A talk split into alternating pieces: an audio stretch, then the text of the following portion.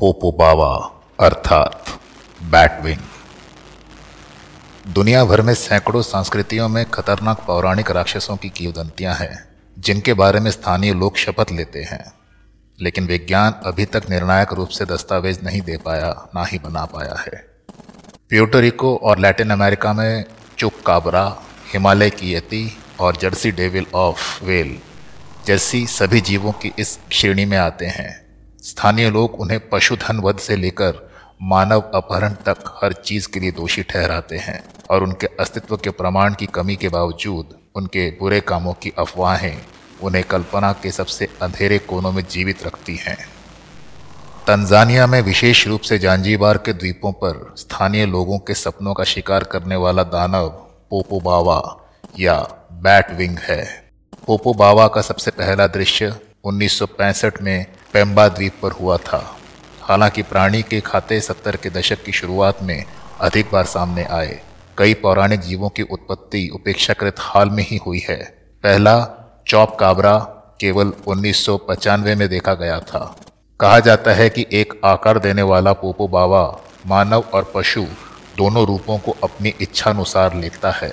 हालाँकि जब ये हमला करता है तो फैले हुए पंखों द्वारा डाली गई विशिष्ट छाया से इसका उद्दीपक नाम मिलता है। विश्वासियों का कहना है कि जीव एक शेख द्वारा बदला लेने के लिए जारी किया गया एक जिन है। दुर्भाग्य से जानजीबारियों के लिए शेख ने जल्दी ही अपने आत्मा सहायक का नियंत्रण खो दिया, जो फिर बुरे तरीकों की ओर मुड़ गया। विश्वासियों के अनुसार पोपो बाबा रात के अंधेरे में आपके कमरे में रेंगेगा और आपके ही बिस्तर पर आप पर हमला करेगा। कभी कभी प्राणी के साथ एक गंधक की गंध आती है और कभी कभी इसे छत पर पंजों को खुरचते हुए प्रवेश करने से पहले सुना जाता है। लेकिन एक भी पोपोबावा हमला आतंक का अंत नहीं है। कीवदंती ये है कि यदि आप दूसरों को हमले के बारे में नहीं बताते हैं तो पोपो बाबा आपसे फिर से मिलेंगे, लंबे समय तक रहेंगे और प्रत्येक बाद की यात्रा पर अधिक हिंसक हमला करेंगे। ये विशेष रूप से पोपो बावा गैर विश्वासियों पर हमला करने का भी शौक है।